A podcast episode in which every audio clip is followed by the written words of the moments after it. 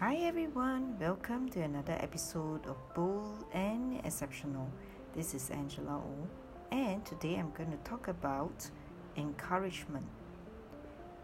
What do you do when you are discouraged? I would say encourage.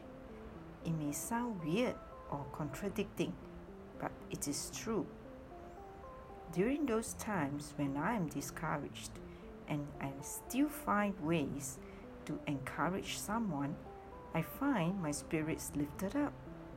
It's such a joy to bring a smile to someone and know that I've made a difference, that I simply forget my own state of discouragement in the first place.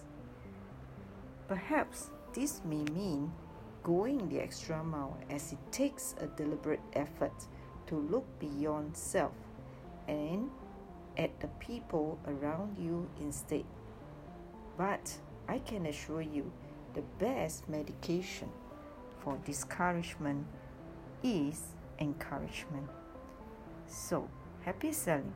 And if you need to reach out to me, email me angelao at heartsell.sg or visit my website at heartsell.sg.